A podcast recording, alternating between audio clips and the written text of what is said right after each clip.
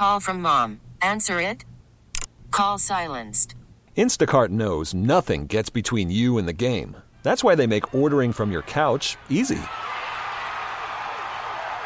Stock up today and get all your groceries for the week delivered in as fast as 30 minutes without missing a minute of the game. You have 47 new voicemails. Download the app to get free delivery on your first three orders while supplies last. Minimum $10 per order. Additional terms apply. 720 now on Total Information AM. I'm Scott Jagow. Good Sunday morning to you. It is time to chat with John Hancock and Michael Kelly. You guys both on? Yep, good morning. All right. Well, let's start with something that happened on Friday. I don't know. It's one of those moments maybe you remember where you were. You're going to remember it down the road. Tell me about your experience watching Albert Pujols hit his 700th. Go ahead, Michael. Well, I got home uh, to start the evening Friday night. I, I fortunately have Apple Plus. I turned it on.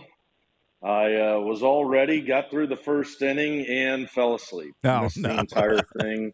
Never saw one of the home runs. Woke up at 3 a.m. to relive it via Twitter, uh, and uh, it was miserable. And thanks for bringing up such a sad kind of, uh, thought there, uh, Scott. John, you have any better story? Well, I figured out how to work the Apple Plus. That was uh, that was good.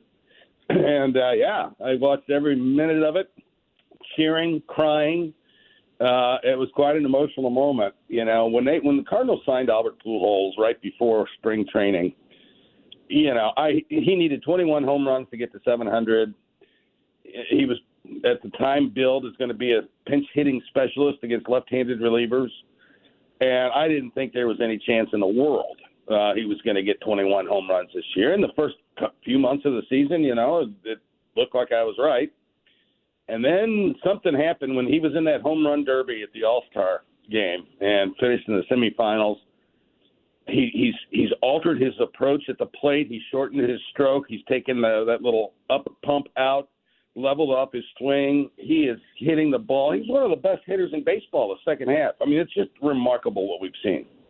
we can all agree on the Cardinals. We can all agree on Albert Pujols, but the same cannot be said for politics. So let's talk about the midterm elections. They're like six weeks away now, guys. Um, and I know you have differing opinions on where things are headed with respect to the House and the Senate. So, Michael, I'll start with you. What are your expectations for the Democrats in November? Yeah, I think it's important for us to remember six months ago when we were looking at this, I, I didn't think the Democrats had a chance to hold either the House or the Senate. Uh, it was about three or four months ago, it, it became evident as primaries sorted out on the Republican side that they had nominated some flawed candidates. And it appears to me that the Democrats uh, may even increase their majority in the United States Senate. If not, uh, just keep it there at 50 50.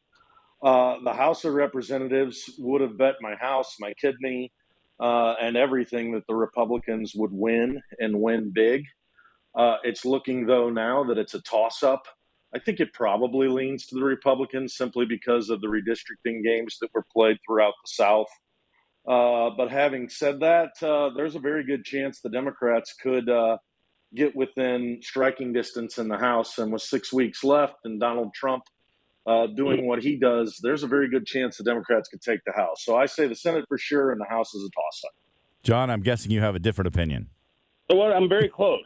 I Yeah. think the House for su- I think the House for sure goes Republican, and the Senate is a toss-up. you know, it- Michael's right in a lot of what he said. You know, the, not just the redistricting, but it was the reapportionment of the congressional seats. You know, New York lost seats, Illinois lost a seat, California lost a seat, and the states that are gaining tend to be Republican states. So just the overall makeup of that dynamic, and we're talking about a handful of seats that need to flip.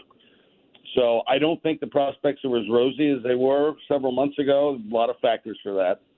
But I think the House is almost all but a lock to go Republican.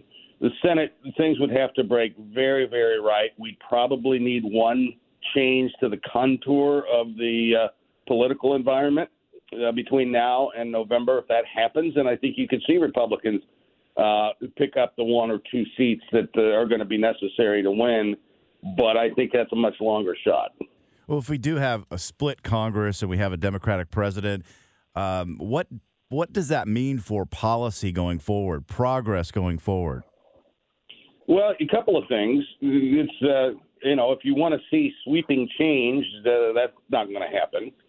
Uh, but I think there is a sentiment, and has been in the country for some time, where voters don't mind divided government so much, and they've voted for it time and time and time again. And it doesn't matter whether there was a Republican in the White House or a Democrat in the White House; they voted for divided government. And I don't think that's an accident. I think they, there's some, uh, maybe it's even a subconscious desire uh, just to kind of keep things in check.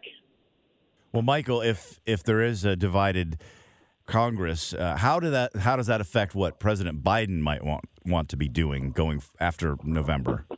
Well, it's definitely going to limit and restrict him, uh, and I don't think I'm exaggerating. And I think John uh, may agree with me that uh, Joe Biden has had one of the more consequential presidencies uh, from a Democratic perspective. I mean, they have passed some really historic legislation, even legislation that couldn't that Democrats seem to not be able to get the votes to uh, together when we had the sweeping majorities under Barack Obama. Uh, I'll tell you who else likes divided government is the markets.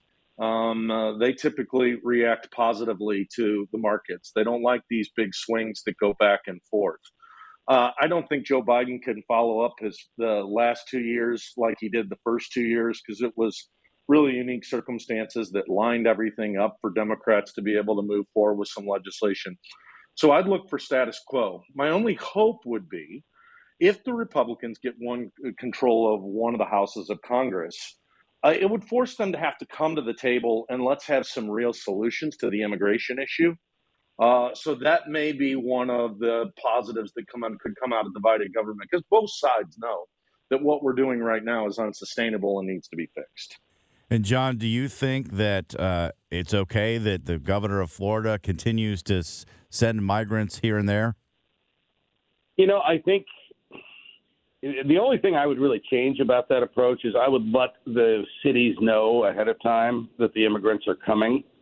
Uh, just to just to drop them in there like that unannounced is uh, less than optimum. But you know, a lot of people are making a big deal about shipping folks to different places. Well, that is the way immigration has worked in this country.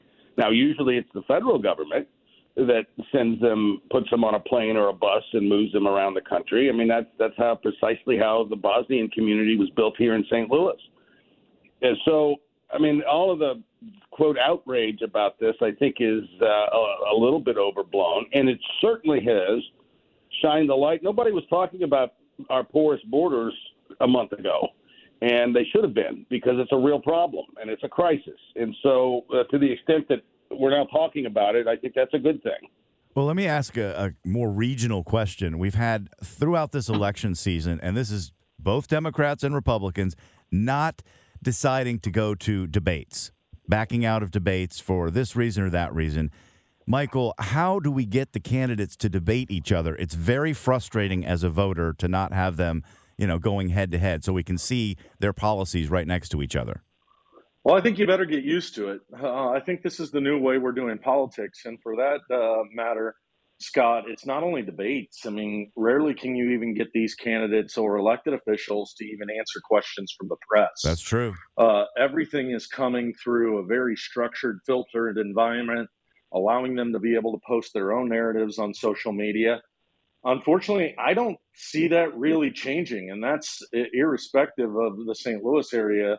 This is a trend we're seeing throughout the country, and I think the only thing that's going to change it is voters' demands. But unfortunately, uh, voters continue to prove to us uh, on a regular basis that they're not participating in primaries. And as a result, we're getting these extreme candidates who are further not going to debate. So we're kind of in a catch 22 here. John, we got about 30 seconds. Do you have any ideas, solutions for this problem of getting candidates uh, together to talk about the issues? No. um, you know, I think Michael laid out precisely what's happening, and uh, I don't see anything gonna, that's going to change anytime soon. All right. Well, that's not very encouraging. I need Sorry. All right. I guess you're being realists. Thanks so much, uh, John Hancock and Michael Kelly. We'll talk to you next week. You well, Scott. We really need new phones. T-Mobile will cover the cost of four amazing new iPhone 15s, and each line is only $25 a month. New iPhone 15s?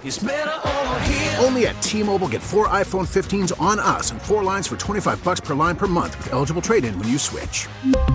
Minimum of four lines for $25 per line per month with auto pay discount using debit or bank account. $5 more per line without auto pay, plus taxes and fees. Phone fee at 24 monthly bill credits for all well qualified customers. Contact us before canceling account to continue bill credits or credit stop and balance on required finance agreement due. $35 per line connection charge apply. Ctmobile.com.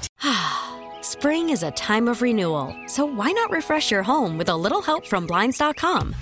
We make getting custom window treatments a minor project with major impact. Choose from premium blinds, shades, and shutters. We even have options for your patio, too. Blinds.com invented a better way to shop for custom window treatments. There's no pushy salespeople in your home or inflated showroom prices. Our design experts can help you find the perfect window treatments on your schedule. We'll even send free samples directly to you. Plus, we can handle the measuring and installation for you. Unlimited window treatments installed for just one low cost. And with Blinds.com, you'll always get transparent pricing, no hidden fees. Our free shipping and 100% satisfaction guarantee can put the spring back into your step and into your home, too. Shop Blinds.com right now and save up to 45%. Up to 45% off for a limited time at Blinds.com. Blinds.com. Rules and restrictions may apply. Oh, oh! Protect your vehicle's engine with a full synthetic oil change and save with Mobil 1 at O'Reilly Auto Parts. Purchase five quarts of Mobil 1 full synthetic motor oil and receive a $10 O'Reilly gift card after rebate. See store for details. With your Mobil 1 purchase, you'll also receive two times points during O'Rewards Bonus Points Month at O'Reilly Auto Parts. Oh, oh